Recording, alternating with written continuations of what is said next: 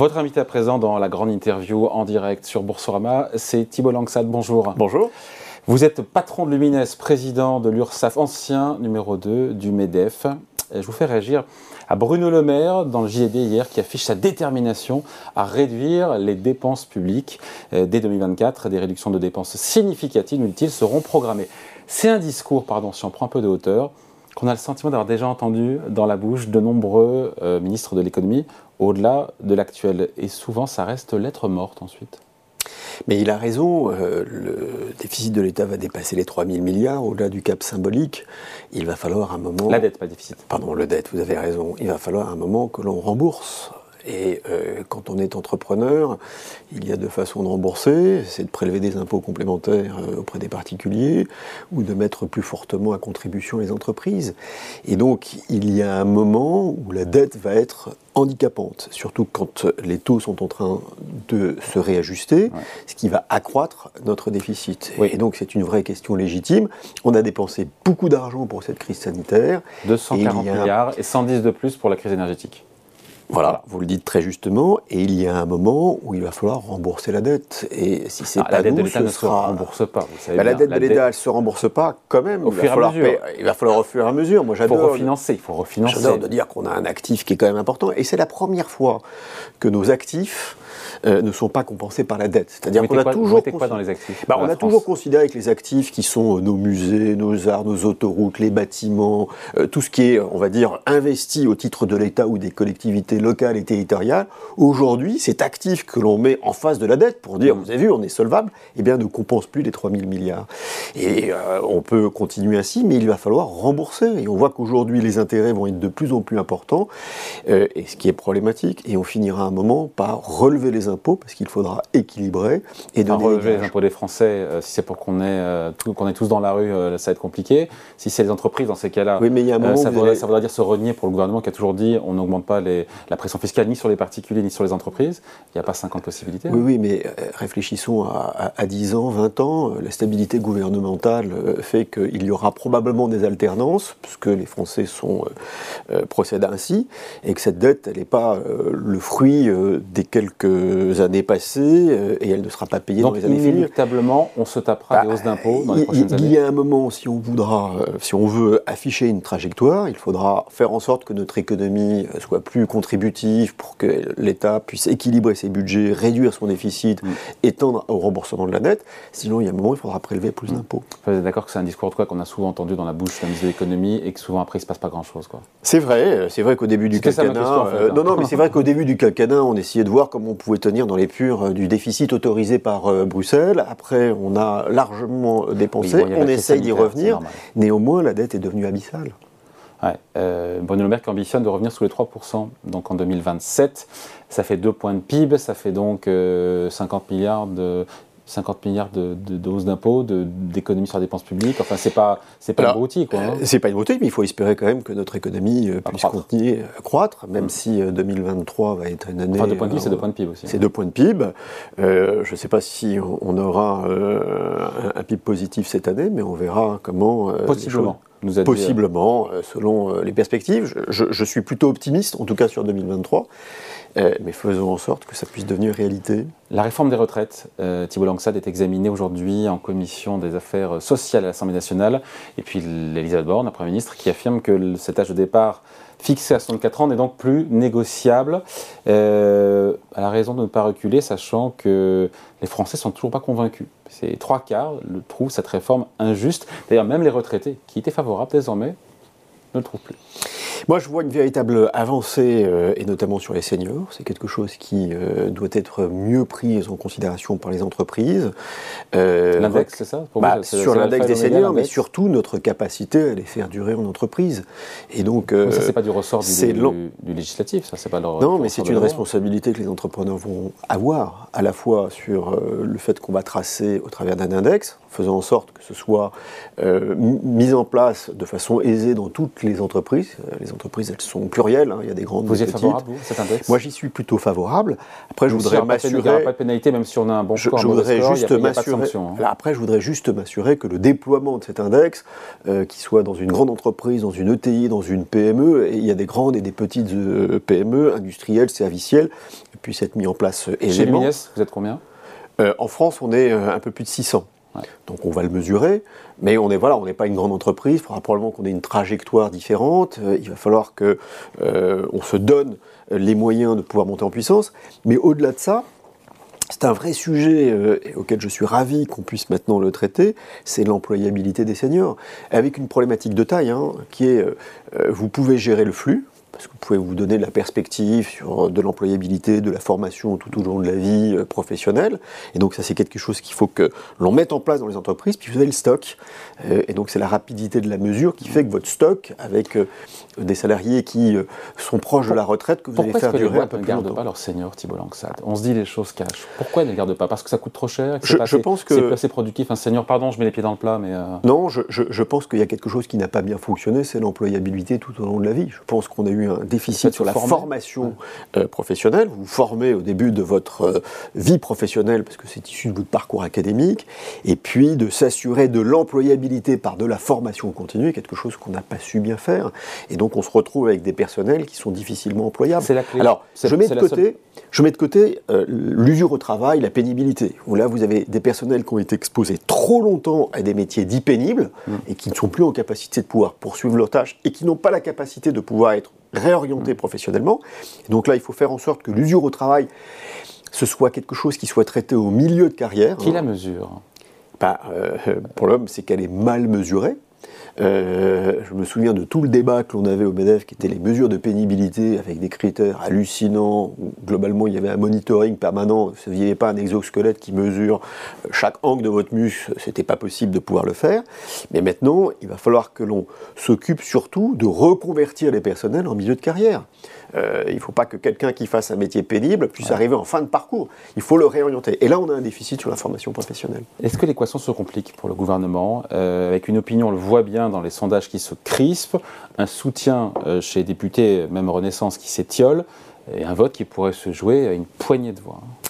Je pense qu'il ne faut pas que ça tarde. Il faut être rapide sur la mise en œuvre de mesures que propose le gouvernement. Malgré les mobilisations. Et puis on verra dans les prochains jours. Il est un peu tôt de voir comment tout ceci va évoluer. La mobilisation de demain est très importante. Les partenaires sociaux qui discutent depuis 3 mois du partage de la valeur, sujet qui est passé maintenant sous les radars parce qu'effectivement on ne parle plus que de la réforme des retraites, mais voilà, l'idée c'est de mieux associer les salariés au succès, à la performance de leur entreprise. Ça discute depuis le mois de novembre. Et pour en reparler avec... ça se finit là dans les prochains jours. Demain, a priori. C'est demain la dernière réunion. Sur un autre plateau, j'en parlais avec Laurent Berger. J'ai compris qu'en gros, il n'y aurait pas d'accord a priori entre patronat et syndicat. Qu'est-ce qui bloque ? Vous avez des infos, vous, hein, en tant qu'ancien numéro 2 du MEDEF. Il n'est pas improbable qu'il y ait un résultat sur la négociation. Après, est-ce qu'il sera à la hauteur des enjeux ? Ça, ce sera aux partenaires sociaux de l'apprécier, mais il n'est pas improbable qu'il puisse y avoir un accord. Je crois que la configuration actuelle fait que les syndicats sont très orientés sur des hausses de salaire, ont du mal à s'orienter sur des dispositifs de partage de la valeur avec davantage d'équité. Et je pense que pour les organisations patronales, c'est un sujet qui est compliqué à la base parce que ce n'est pas un sujet qui est aisé pour une organisation patronale. Quand vous êtes chef d'entreprise et que vous adhérez à une organisation, c'est pour réclamer une baisse de la pression fiscale, davantage de simplification, voire même des dispositifs d'aide. Quand il s'agit de discuter du partage de la valeur, on attend moins les organisations. C'est un peu du donnant-donnant. Néanmoins, la négociation a été ouverte. Il y a une volonté de la part du patronat d'essayer de trouver un accord. Que veut le patronat ? Donc les syndicats veulent des hausses de salaire ? Alors, les syndicats veulent des hausses de salaire. Les instruments d'intéressement de participation, c'est compliqué pour les syndicats. C'est de l'argent qui n'est pas soumis à la contribution patronale et sociale, donc on considère que ça ne finance pas. Il y a un forfait social. Oui, c'est plus de l'impôt. est mal fléché.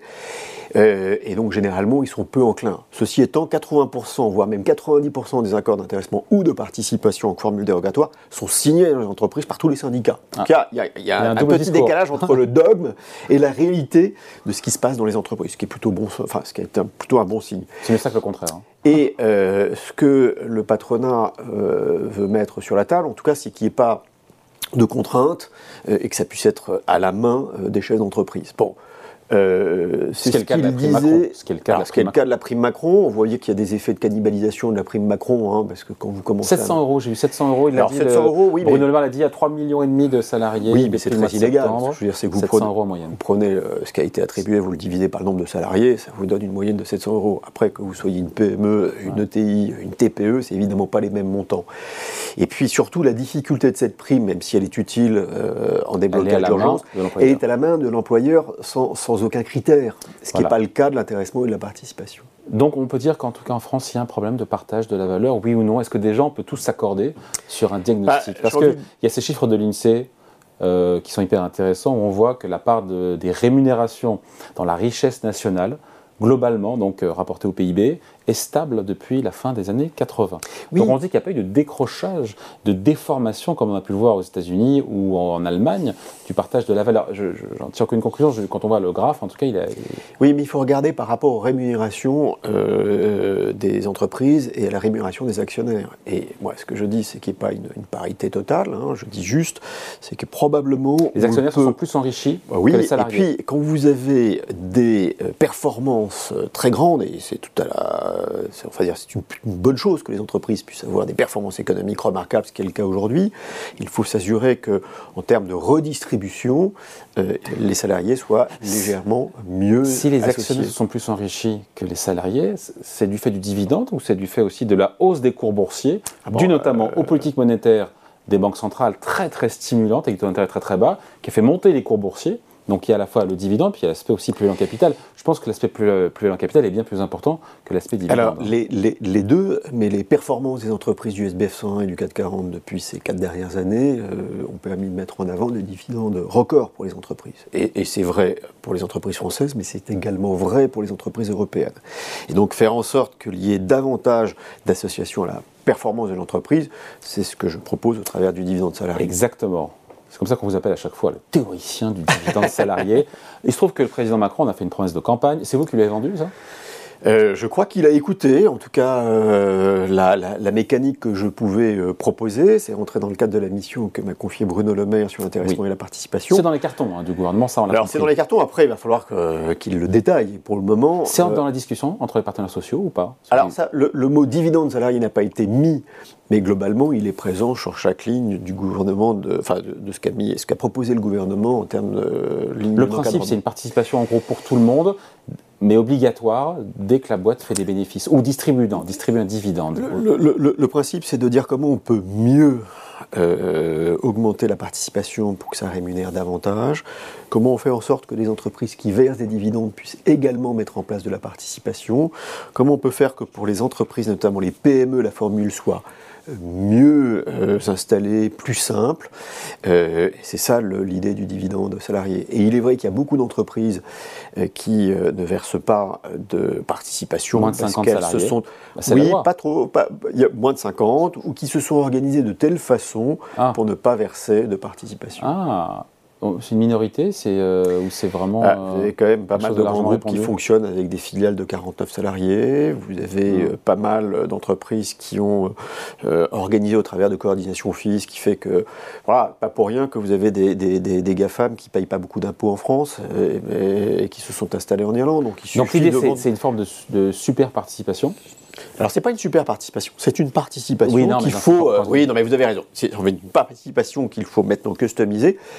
Il faut tout simplement revoir les critères de la participation qui n'ont pas évolué depuis 1967. Et donc, on fait quoi pour tous les salariés, quelle que soit la taille de la boîte? Alors, la façon dont je l'ai théorisé, c'est de faire en sorte que pour les entreprises de moins de 11 salariés, il faut laisser la prime partage de la valeur, dite prime Macron, à la main du chef d'entreprise. Mais là, dans les petites entreprises, c'est facile à comprendre. Et il faut que les moins de 11, on laisse ce dispositif. Pour les entreprises de moins de 50, on étend la participation avec une formule simplifiée qui est un pourcentage du bénéfice net de l'entrepée. Ce qui est passé aujourd'hui ? ce qui n'est pas fait aujourd'hui. Il y a très peu d'entreprises qui utilisent une mesure dérogatoire de participation. Et pour les entreprises de plus de 50, il faut supprimer le 1,5 de la formule de participation qui est aujourd'hui un peu savoureusement complexe. Le 1,5 En fait, compte, la formule de participation, c'est le bénéfice net fiscal de l'entreprise moins 5% fois 1,5 multiplié par la valeur ajoutée divisé par la masse salariale. Bon, je pense que là, on a dit la formule qu'il ne fallait pas dire. Il faut la simplifier. Mais vous voyez que le 1,5 dans la formule que je viens de citer, eh bien, ne permet pas d'avoir une contribution aussi forte. Il faut se supprimer ce 1,5. Donc on la double. Exactement, il faut la doubler. La doubler pour tout salarié à chaque fois qu'une boîte verse des dividendes à ses actionnaires. Exactement. C'est ça, en sous-régime. Et de faire en sorte que l'État puisse supprimer le forfait social qui est de 20% sur la participation. Ah, vous demandez quand même une exonération là-dessus. Ben oui, parce qu'il faut améliorer le pouvoir d'achat. Je pense que cette formule, en plus, elle est assez injuste du forfait social. 20%. Oui, 20%. Payé par... quand on réfléchit. Qui est payé par l'entreprise. Ouais. Enfin, quand c'est par l'entreprise, c'est aussi, ça frappe aussi les salariés. Non, mais le forfait social a été supprimé pour les entreprises de moins de 250 salariés. Là, il y a une correction qu'il faut faire parce qu'il y a de l'asymétrie. Je pense que c'est à l'État de le faire. Il fallait le proposer quand vous étiez au MEDEF, parce qu'aujourd'hui, le MEDEF, quand on lui parle du dividende salarié, ça ne l'intéresse pas. Hein. Oui, alors il y a une problématique sur le terme, parce que voilà, oui, ils n'aiment pas le terme. Je voudrais juste rappeler que dans la loi, les instruments d'intéressement et de participation s'appellent le dividende travail. Et si j'ai rajouté dividende salarié, c'est tout simplement parce qu'on a voté la prime partage de la valeur qui n'a pas posé de problème au patronat. Il y a un côté oxymore. Je pense oui, il y a un côté oxymore, mais la réalité, c'est que c'est dans la loi. Et donc, voilà, les patrons qui réalisent cela, d'ailleurs, quand on l'explique, ça vient plutôt aisément. Et on a toujours considéré que le dividende était l'apanage de l'actionnaire, alors qu'elle est déjà au travers de l'intéressement et la participation, en partie pour le salarié. Dividende salarié qui pourrait représenter quoi en mois de salaire? Un mois, 2 mois de salaire selon la taille de l'entreprise. Ouais, donc c'est pas... Non, c'est pas neutre. Ouais. Et je pense que, voilà, moi je le redis, on est le seul pays au monde en France où on a autant de problèmes avec le dividende. Je pense qu'on est sur Boursorama. Chaque fois que les entreprises vont publier les dividendes records en 2023 au titre de l'exercice 2022, il y a le petit scandale qui est associé en disant c'est une spoliation, c'est un vol, et on s'émeut des dividendes versés. C'est une excellente chose, les dividendes versés auprès des actionnaires. Je dis juste, au titre de l'apport en industrie, on peut, non pas en termes d'égalité, hein, je ne dis pas 1 tiers pour l'actionnaire, 1 tiers pour l'entreprise, 1 tiers pour le salarié. C'est ce que Nicolas Sarkozy en son temps. Hein. Oui, ça a été difficile à mettre en place. Ça lui avait été soufflé par Serge Dassault. Je pense qu'on peut augmenter un tout petit peu la participation sur un dispositif qui est déjà existant et qui a fait ses preuves. Et que le gouvernement va instaurer. Que le gouvernement veut probablement modifier. On verra à l'issue de la négociation, voilà, qui se terminera probablement demain. Ce sera porté par des parlementaires. Bruno Le Maire a porté une ambition pour mettre en place le dividende salarié. Bon, il y a encore un peu d'eau qui va couler sous les ponts. Bon, merci de passer nous voir. En tout cas, Thibault Lanxade, patron de Luminess, président d'URSSAF, ancien numéro 2 du MEDEF, invité de la grande interview en direct sur Boursorama. Merci. Merci.